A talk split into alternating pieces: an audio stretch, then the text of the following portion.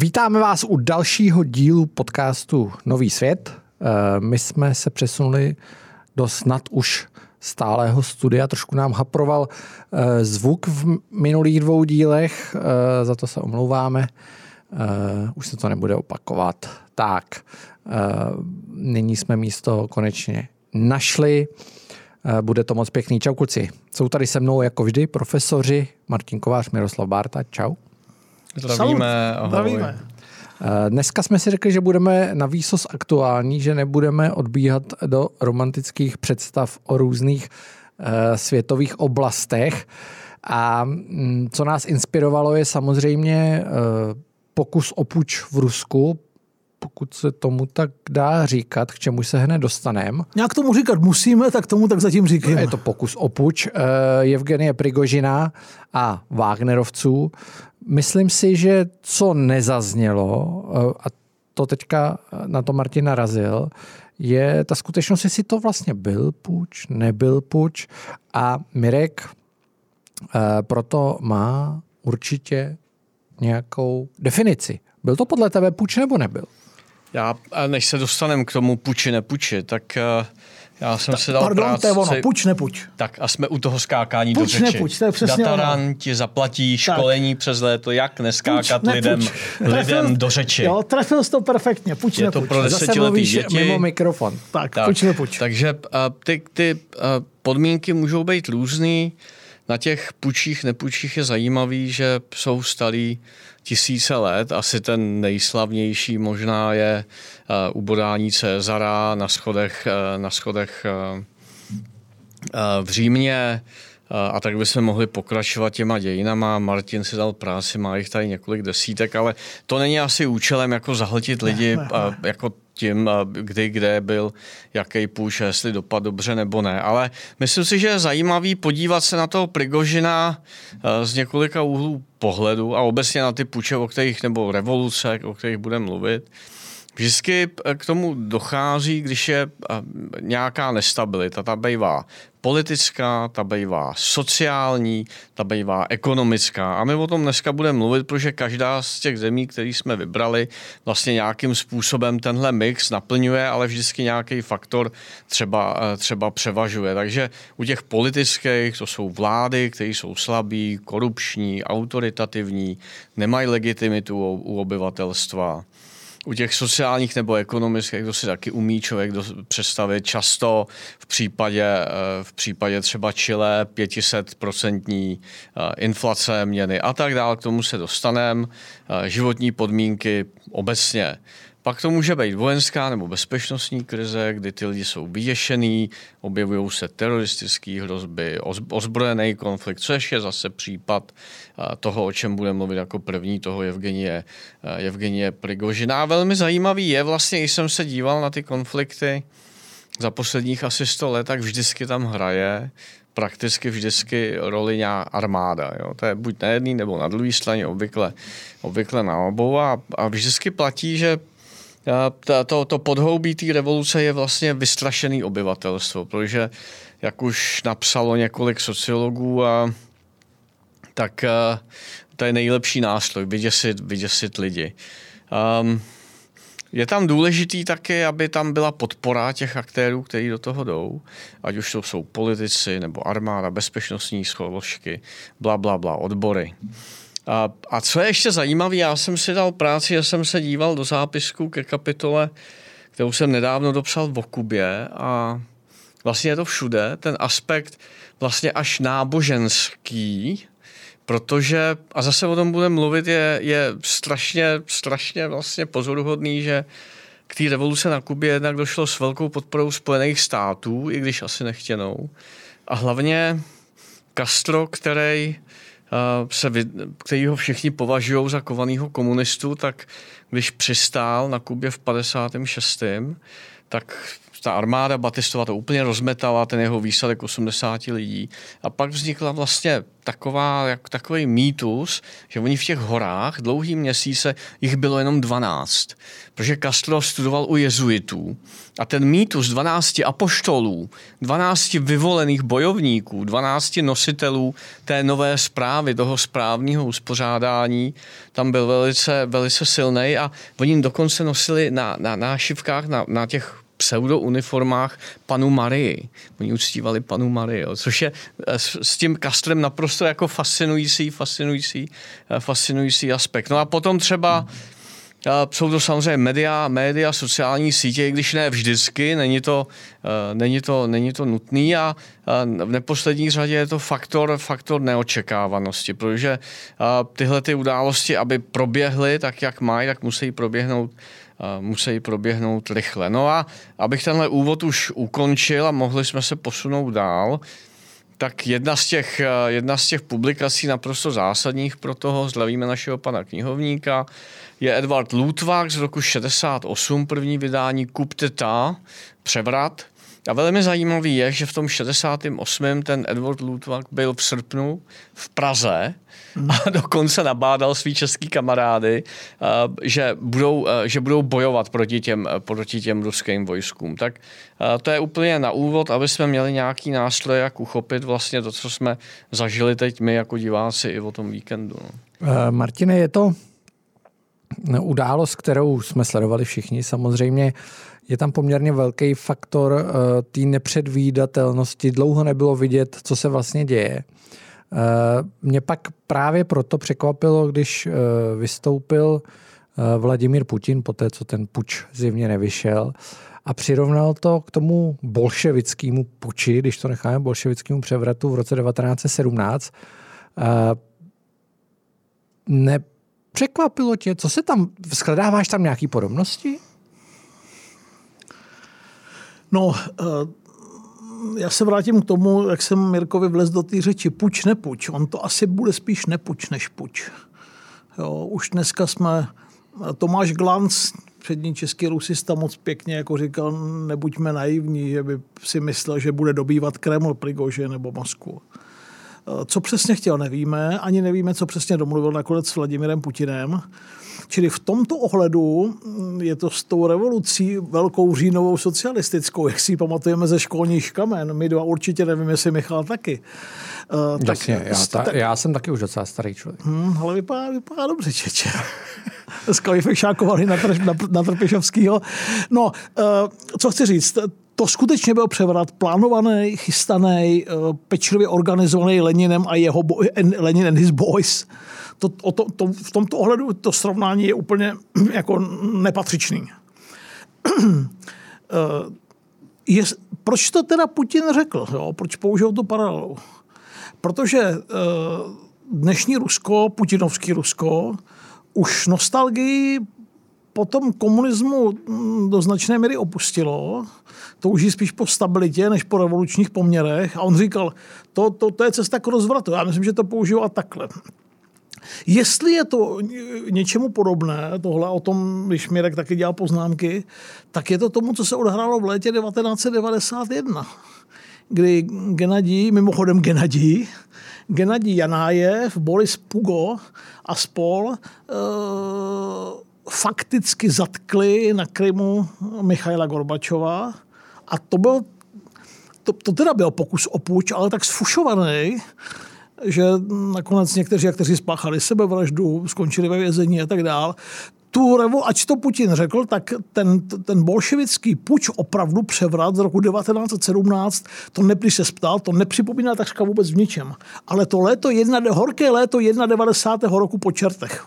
Mirku, je to je něco, co určuje úspěšnost puče. Mně se samozřejmě eh, vybaví ty jsi tady citoval toho Lutvaka. Eh, já si puč k němu patří Pavluša, tím toho zdravíme, Pavluša Novotný známý český zahraničář, eh, novinář, který vždycky říká, že musí u toho být sluneční brýle, velký dubový stůl, uniforma a že to jsou takové ty eh, věci, které ho určují, no předurčují úspěchu, tak myslíš si, že něco takového je, protože já si myslím, že to, co říkal Martin, že ten rok 1,90 si lidi pamatují míň než ten rok 1917, protože se samozřejmě do toho roku 1,90 v dějepise vůbec nedostali. Uh, takže to došlo hodně daleko. To Prigožin nebyl úspěšný ani tak jako uh, Gennady, Janajev a spol v tom 91. roce. Já bych tomu měl asi dvě věci, jednu obecnější, jednu, jednu konkrétnější. Um, Putin už roky, a je to vidět i v těch jeho projevech, se staví do pozice pokračovatele té obrovské říše, kterou vybudovala Kateřina, Petr Velký, On na východní Ukrajině, Petr Velký porazil že jo, Švédy ve, slavném, ve slavné bitvě. A Putin eh, jako následník těchto obrovských vládců, jako nový cár, si přece vzal evidentně za úkol vlastně tohle obnovit, protože Rusové mají mentální problém s tím, že jejich bohem vyvolaná, vyvolená země, oni to mají podobně jako Číňani, říši středu, tak oni jsou ta země, která má prostě ten svět vést k nápravě, pravoslaví a tak dál, prostě církev. A, tak se do toho pustil a teď vlastně ta, ta aura toho cara, který má furt vítězit, je těžce nahlodaná. Takže toho vy, využil Prigožin, který prostě byl dlouhodobě vydeptávaný armádou, proč, jak. Do toho asi v tuhle chvíli nikdo, kromě pár lidí v Rusku a pár zpravodajců, nevidí. Takže to, takže to zkusil. Setkal se s velkou podporou ve městě, kde to v ten pátek začalo, v Rostově na Donu. A toho možná vedlo k tomu, že si myslel, že během cesty, kdy vyrazí na Moskvu, se k němu přidá armáda, která se nepřidala, jenom zůstala indiferentní, proto mohl ujet tu obrovskou vzdálenost, aniž by mu vybombardovali kolonu, což prostě pro zkušený letectvo by bylo velmi snadný. A zřejmě proto asi zastavil, protože mu došlo, že bez té podpory té armády tu Moskvu nemůže zmoct. To je jedna věc. A druhá věc, ten Prigožin dneska je vlastně mrtvej, protože Putin, pokud chce zachovat tu auru toho cara, musí tohohle jako nezbedu, tohohle revoltujícího prostě člověka nechat dřív nebo později zabít. Jinak by nebyl carem.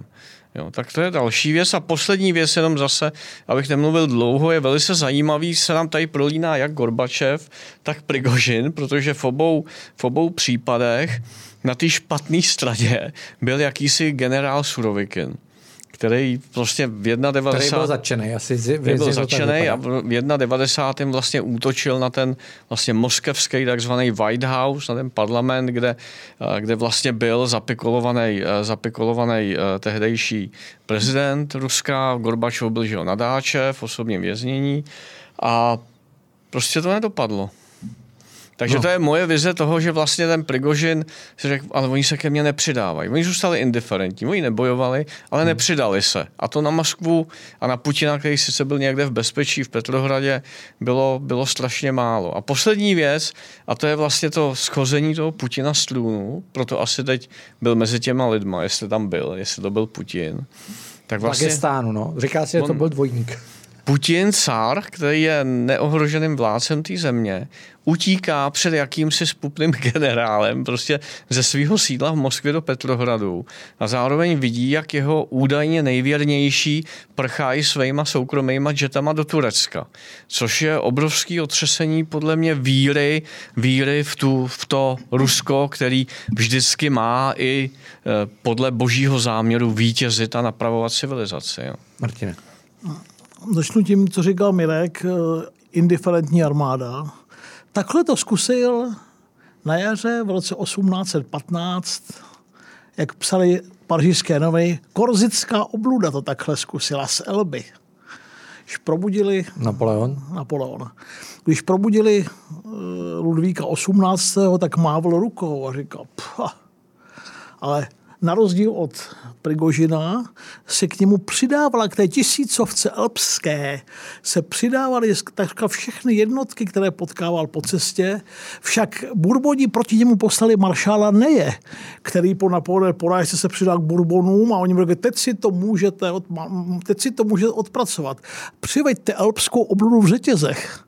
A maršál když se setkal s Putinem, se sklonil s, s Napoleonem, se sklonil před jeho majestátem, znovu přešel na jeho stranu a táhli spolu na Paříž, taky tu Paříž dobili a bude ta vláda těch 100 dní. Jinými slovy, přesně co říkal Mirek, na tohle spolehal pokud to byl puč tak, jak se o tom bavíme, já pořád tam mám ten kondicionál, čili to je to, to, je to na co spolehal Vladimir Evgení Prigožin, to se nestalo.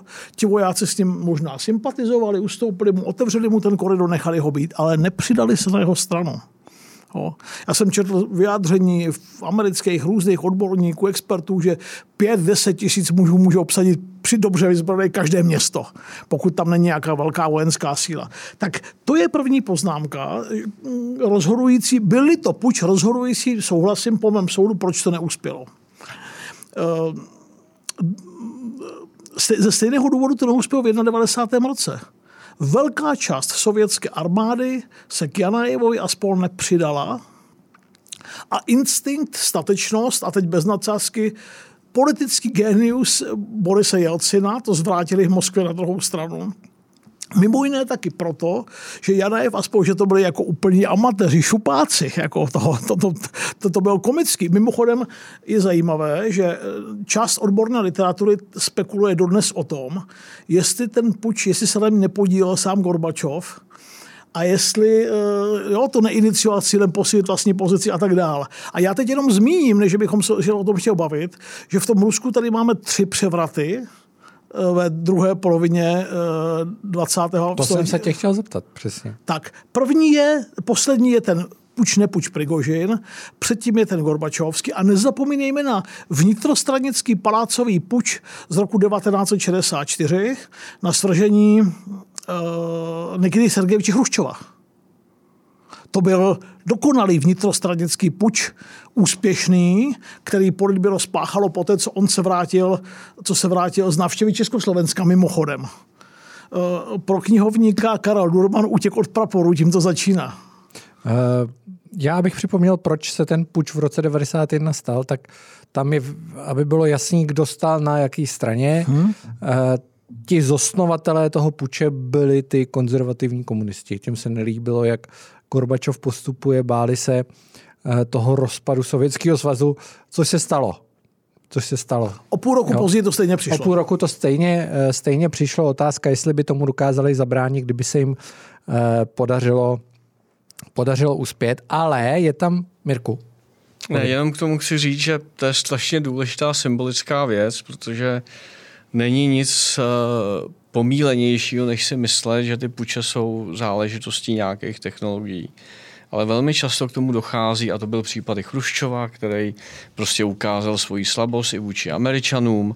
Prostě pokud ten vládce, ať už je to uh, předseda jediný komunistické strany, nebo je to prezident, nebo je to Cezar, je to král, uh, prostě uh, ztratí eh, ten, eh, ten eh, nedotknutelný, tu nedotknutelnou schopnost být vítězem, být ochránce toho, co má, zosobňovat, stělesňovat, tak může velmi často očekávat, že se zvedne, zvedne jako velká, velká negace v té zemi nebo v té společnosti, ve které je na tom, na tom vrcholu. To konečně přivedlo uh, Prigožina k tomu, že uh, vyšel proti tomu Putinovi, protože ten Putin si na Ukrajině eh, eh, nevede dobře, a to je eufemismus samozřejmě.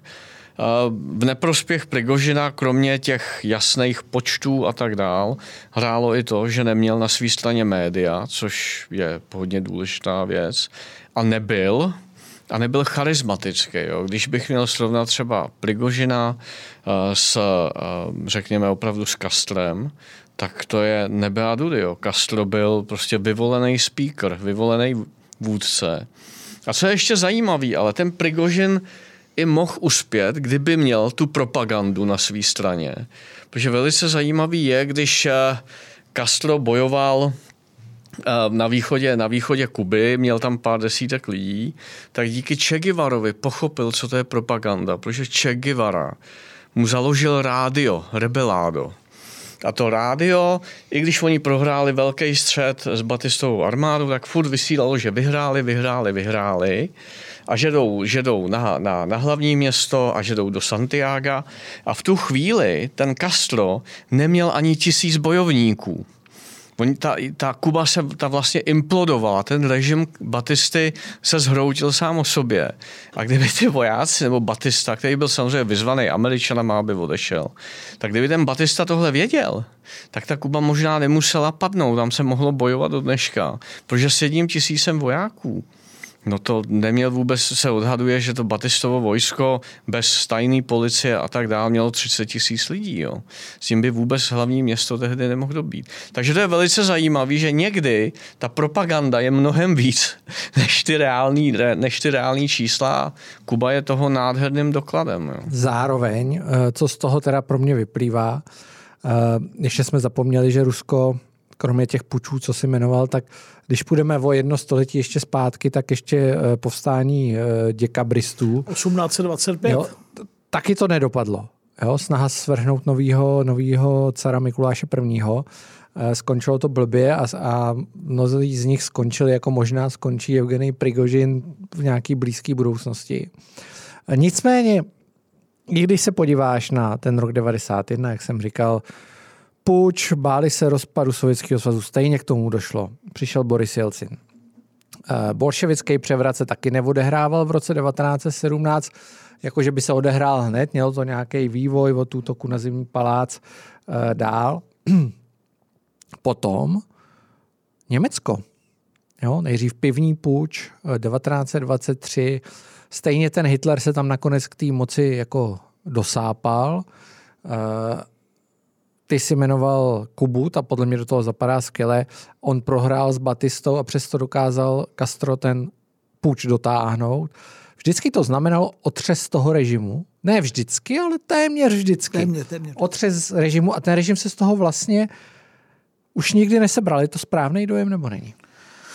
To je několik poznámek v řadě k tomu Rusku jsme si asi řekli jenom pro knihovníka vynikající popis, analyty, analýza, včetně vzpomínek aktérů na 91. rok, nabízí William Taubman, americký historik, ve své knižce Gorbačov, jeho život a doba, Akademia nedávno. Ten týž Taubman, který napsal taky Chruščov, život a jeho doba, dvě, dvě, dva velké mamuty. Čili eh, to, toho amerického, na, na to se podívejte. K tomu Německu. Eh, v tom 23. roce pokus o puč, teď v, puč, Mnichov, v Mnichově v Bavorsku to nemělo celou německou ambici. Na to NSDAP ani náhodou neměla. Hitler, který do toho vlákal generála Ludendorfa, hrdinu německé z Velké války, to bylo taky strašlivě sfašované. Jo? To, to, to, to má to nese znaky toho prigožinovštiny, ty prigožinovštiny. To bylo sfušované od začátku a bavorští policajti jim dali do držky a, a pozatýkali, Hitler skončil na rok v base, etc. Tehdy se Hitler poučil, že v zemi, jako je Německo, to takhle dělat nejde, že to nepůjde a že se musí dostat k moci legální cestou. Oni tomu sami nacisti říkali, macht i, tomu 30. lednu 33, macht i brnáme, tedy převzetí moci, fakticky vzato to puč byl, ale proběhlo to zcela v souladu s ústavou Výmarské republiky. Paul von Hindenburg jmenoval Hitlera říšským kancleřem, poté co se zhroutilo několik vlád na základě výsledků voleb. Jo. Chci tím říct poznámku jednu důležitou, že někdy i eh, ústavní nebo téměř ústavní převzetí moci může být pučem de facto. Mirko? Uh, já bych to měl spíš uh pár obecnějších věcí zase. Ernest Hemingway, i když to není výrok, jeho, jehož autorem by byl původně on, když se ho ptali, jak se stalo, že zbankrotoval, tak říkal, no nejdřív postupně a pak vlastně najednou v jednom okamžiku. A to je přesně to, co se hodí na, na popisy těch, těch pučů, ke kterým prostě je možný eh, vidět určitou cestu, kdy ta kdy ta společnost, podobně jako ve firmě, která kolabuje, ztratí, ztratí prostě rovnovážný stav a jsou tam jenom veliký výkyvy. to je jedna věc. Druhá věc, která mě napadá, všichni známe filmy o nacistickém Německu, na to asi dojde, až budeme mluvit speciálně o, o Německu, ale kdo chce pochopit, co se dělo a děje, protože jak říká Henry Kissinger, ta duše národa se nedá změnit. Jsou různí lidi a ty jako, jako v tom jednom národě jsou různé charakteristiky, ale ten národ jako takový je hodně podobný. Takže když mluvíme o tom Rusku, jsou nádherný dva dokumenty. První se jmenuje Setká potkávání se s Gorbačovem a druhý Free, uh, Free to Rock, to nevím vůbec, jestli v Čechách bylo, kde je Rusko popisovaný od roku 1955 do roku 1991. Ta jeho rubelka, ruská rozervaná duše a provádí tím velkým dokumentem Kiefer Sutherland. A to jako stojí opravdu za to. A samozřejmě, kdo chce pochopit Rusko, musí si přečíst nebo vidět doktora Živaga. Jo, to je, a potom k těm, jako těm přechodům, jako když vlastně se to odehraje to hlavní během jedné noci, tak zase třeba v případě, v případě Kuby, eh, na to jsou taky krásný jako eh, umělecký stvárnění té noci z 31. prosince na 1. leden 1959. Asi jedna z nejfamóznějších scén nebo sérií scén, jak Motor dvojka, kde ten Michael Corleone jede do Kuby jednat o tom, jak ta mafie si rozdělí zisky z kasín, což je reálná věc. A vlastně je tam ta noc vyobrazená, kdy vlastně ty američani prchají z toho kasína, slaví se nový rok a do, do, do, do, do Havany výjíždějí vlastně ty vojáci um, um, Che Guevary, protože um, ten byl, um, Castro byl v Santiago, já nevím, 1500 kilometrů daleko. No a potom je ještě úžasný film, omlouvám se za to, že ti tady fušuju do ne, já, já jsem nadšený, já jsem nadšený. Je Strasený město. Hmm. Lost City. Lost City uh, s Andy Garciou, což je vlastně velká spověď, protože Andy Garcia je původně kubánec.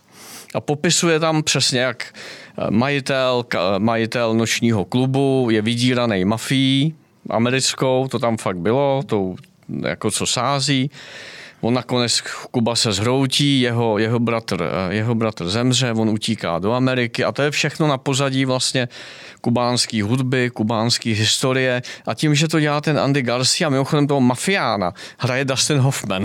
Taková spíš menší role, ale jako je to, je to hezký ho tam vidět.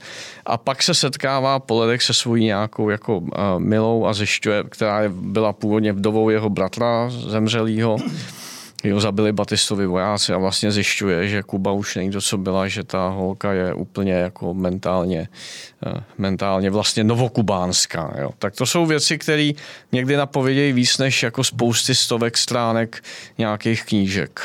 Jmenoval si uh, Kubu jako jeden z těch uh, příkladů, který k tomu má třeba blízko. Mě, co mě na tom vlastně nejvíc zarazilo, že Evgeny Prigožin nezískává v západní civilizaci velké sympatie, samozřejmě dlouhodobě, ale uh, na druhou stranu teď mi přišlo, že je chvíli měl a málo kdo zdůrazňoval uh, ten jako nepřehlídnutelný faktor podle mě, že na jedné straně OK je Vladimír Putin, jakožto symbol podstatě teroristického státu, uh, myslím, že nějak nepřeháním, ale dlouho svrhnout Evgeny Prigožin, což je jako krvelačný prostě oligarcha se svojí soukromou armádou a je do toho zapojený tady generál Surovikin, to jsme tehdy nevěděli, teda, nebo aspoň, protože on to z začátku odmítnul, vlastně odsoudil toho Prigožina, ale on to bylo asi ve skutečnosti trochu jinak. E, což je člověk, který spáchal řadu zvěrstev, e, zejména v Sýrii. No a, a tím se proslavil těma bombardovací, v uvozovkách proslavil těma bombardovacíma kampaněma proti těm Syřanům, kde opravdu zahynula hromada lidí, dětí a, a rodin. E, takže to nebylo nic pěkného. Jo? Většinou to nekončí dobře, ty puče. No. Máme zkušenosti z Československa konec konců. Poznáme Glospár, glos, glosy první. Děkuju za Živaga. Taky si puste film s Omarem Šarifem, slavný. Ano. Hmm. Ta první, druhá. Kdybych měl ještě vybrat jednu knížku, když mi tak říkal, chcete rozumět ruský duši a tomu, tak bych řekl paměti Vladimíra Nabokova, Promluv paměti, Speak Memory. málo co řekne o, jak o tom umírajícím Rusku před rokem 1917, čím se ta rodina se podívala na těch vládách, tak na tom exilovém Rusku, tak málo co řekne o Rusku tolik jako paměti Vladimíra Nabokova. Eh, jak ty puče nekončí dobře? No někdy jo, někdy ne. Někdy jsou puče úspěšný, Castro, málo platné, dneska je to erodující režim, ale od konce 50. let jsou kastrovci u moci. No ale dobře ve smyslu, že, jako, že to není zlepšení komfortu, ne, do, dobře životního komfortu. Čistu, jako, že uspěli. To já jsem nemyslel. Já myslím, že z hlediska vývoje té země ne. to většinou není moc dobrý. Jo? Ať je tam, kdo je Většinou. Tam. Většinou. Hmm. Většinou. Někdy se o tom vedou samozřejmě veliký spory, které rozpoltili ten národ. Vezměme si Franco, pokus frankistů o puč v Maroku, občanská válka, pak u moci do 75. roku a dneska sice ta stará generace jako umírá a většina mladých Španělů odmítá frankismus a jeho dědictví, ale půl století ten národ byl rozpolcený, jestli to bylo dobře, nebo to bylo špatně. Teď už odpovídám na to, co jsi říkal. No a to, ten rok 1917, o kterém mluvil Putin, ten přeci byl úspěšný puč, ale skončilo to občanskou válkou. Ano. Jo? Dost krvavou občanskou válkou, která trvala asi pět let. Mirku. No. Ono to Já... trošku souvisí s tím, o čem ty dost často píšeš a to je samozřejmě kolaps uh, a roztržení těch vazeb a té komplexnosti celé té společnosti, která se nemusí vyvíjet úplně dobře vždycky. No, co bych k tomu ještě dodal? Ehm, já myslím, že si opravdu umíme těžko představit duši jiného národa a konkrétně ehm, ruského národa. Prostě teď někde jsem čet, ehm, jak někdo Putina nazval stepní Hitler. Jo. Mně se to hrozně líbilo a svým způsobem to i do značné míry, ne úplně, ale do značné míry odráží tu mentalitu. Já bych možná ještě navázal na Martina.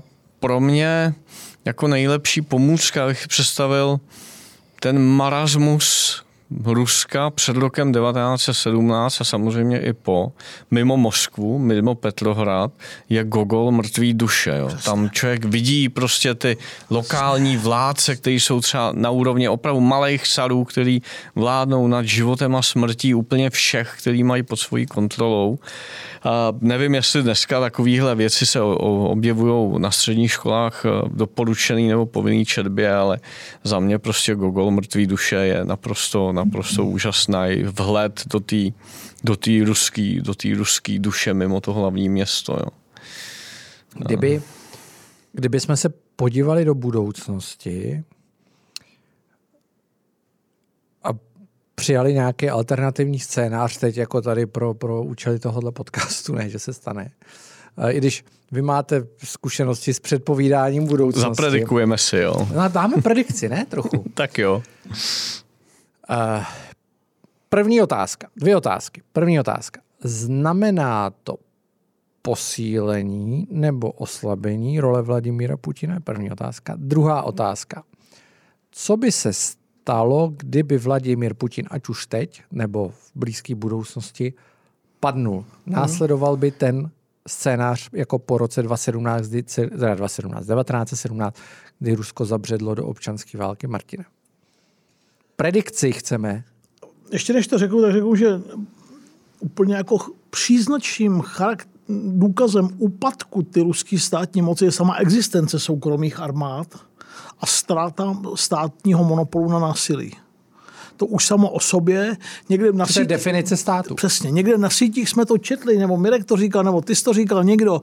To se stát, nějaké, nějaký cvok na Floridě, tak nedojede ani do Tampy. Jo, tak, čili exist, už sama existence soukromé armády nebo soukromých armád a neschopnost rychlého, okamžitého rychlého zásahu státu je absolutní symptom toho, že ten stát se rozpadá. Hmm. Teď pokud by posílení nebo Píše se ku podivu obojí, že to toho Putina může i posílit, že se lidi vyděsí těch budoucích prigožinů a radši se semknou kolem Putina, který ať je jaký je, tak znamená jakousi kontinuitu, jakousi v úvozovkách předvídatelnost, jakousi stabilitu. Není to to rychlé umírání, ale pomalý. Tak. A to je přesně, čili jinými slovy, ne posilit nebo oslabit, ale umírání je to v každém případě. A teď buď to už to odpočítávání začalo, s tím bych souhlasil. A buď bude pomalé a dlouhé, takové to Gorbačovovské od poloviny 80. let, a, a nebo to přijde rychle. Je to vlastně jenom čekání na moment, kdy se, ať už v jeho blízkosti nebo v Rusku obecně, objeví figura, lídr s, dostatečnou odvahou, schopností získat spojence, ať už v, v politice, v armádě. Jo? To je, je to, čili ať to může krátkodobě působit dojmem, že ten Putin z toho vyšel jako posílený, ne. To, to nelze číst jinak než jako začátek jeho konce a otázka je jenom, jestli to bude rychle nebo pomalé. A poslední poznámka, já jsem taky zase na sítích četl spoustu jásotů nad tím pádem Putina.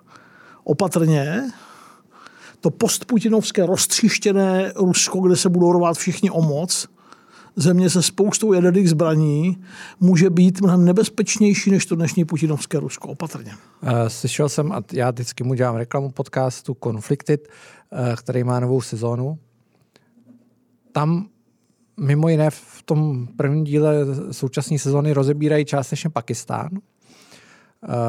a odpovídají na volání některých kritiků, kteří říkají, Pakistán je na tom blbě, eh, demokracie tam taky jako bojuje o život, eh, pokud ji tak můžeme říkat.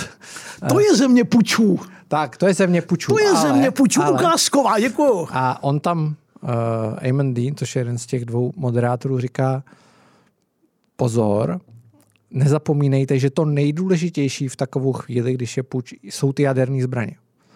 Tudíž nemá smysl řezat dotace pro chudí v Pákistánu, byť jsou spok, jakoby z kapsy všech nebo těch nejbohatších eh, zemí světa, protože prostě mají ty zbraně. Kdyby to byla jakákoliv Bangladeš, tak je to jedno.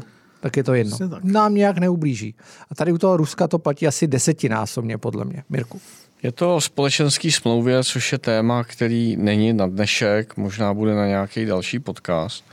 My s tím máme zkušenost, když jsme mluvili, když jsme dělali velký seminář o společenské smlouvě, tedy tím, jak eh, společnost drží pohromadě a jak vnímá svý lídly už někdy v roce 2016 nebo 17. A z tohohle pohledu a to Rusko se zásadně otřáslo. Ten Putin nesplnil, nenaplnil představu lídra, nenaplnil představu eh, vždy vítězného, vždy dominantního cara a útek potupně do Petrohradu. Došlo k tomu, že jeho nejbližší, místo aby s ním v Moskvě byli a řekli, my budeme ty první, kteří budou na hradbách Moskvy, obrazně řečeno, a budeme tady, počkáme si na Prigožina, protože my bojujeme za svatou a správnou věc, tak místo toho sedli do těch letadel a odletěli do Turecka. Takže ty lidi to zaregistrovali a vidějí, že cár není cár vidějí, že ty elity nejsou elity. A to je strašně demoralizující. A jsme zase u těch symbolů. Rusko je obrovská mašinérie, má, mají obrovský potenciál, sami říkají nás, nás mnoha, tím taky vyhrávají všechny války. Ale tohle podle mě je něco, co přivodí velice brzký pád Vladimíra Putina. Já bych si typnul do konce roku, protože to opravdu je zásadní symbolický otřes. To je to je první věc. No a k, těm, k tomu pádu Ruska, to samozřejmě hlavně Západ by, doufejme, nedovolil nebo nesmí dovolit, protože ty čísla jsou jednoduchý. Na území Ruska je 3700 nasazení schopných jaderných hlavic.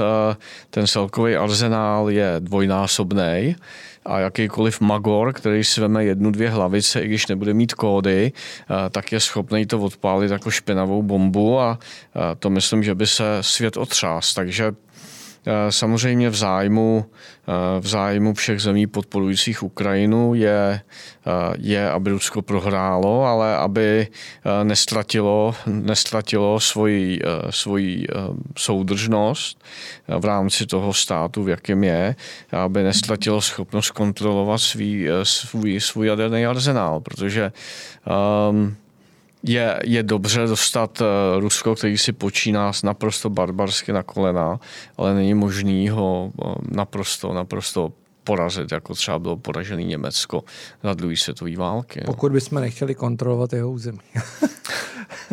to, o co se teda pokoušelo už hodně lidí a většinou neuspěli. Nikdy nedopadli skoro dobře. Jo? Nepočítáme zlatou K těm hrdu. symbolům. Vůbec dějiny jsou hodně o symbolech. To je strašně důležitý.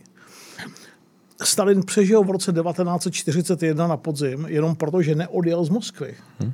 Kreml skoro vylidněný, elity pryč, stranická věrchuška pryč. byl. Lidi volali do Kremlu, jestli ještě někdo zvedá telefony. Stalin přežil nejkritičtější rok svého života 1941. Pro, mimo jiné, protože zůstal v Kremlu, zůstal v Moskvě. Jo? Pak přišel ten zázrak před Moskvou a tak to, tak to je první poznámka. Což zdůrazňuješ jenom, že Vladimír Putin nezůstal. v Moskvě. Ano, ano, jasně. Jo.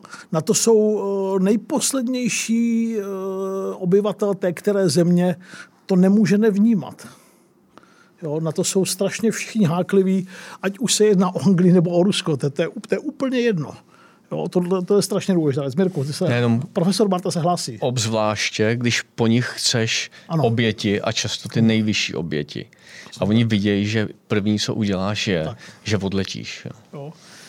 Tak, tak eh, i, i tohle je důvod, proč jako ten putinismus skončí. Byť teda nepodceňujme to, jak dlouho ten režim trval, z jakých posluchači mi to odpustí sraček to Rusko vytáhl po Jelcinovské éře.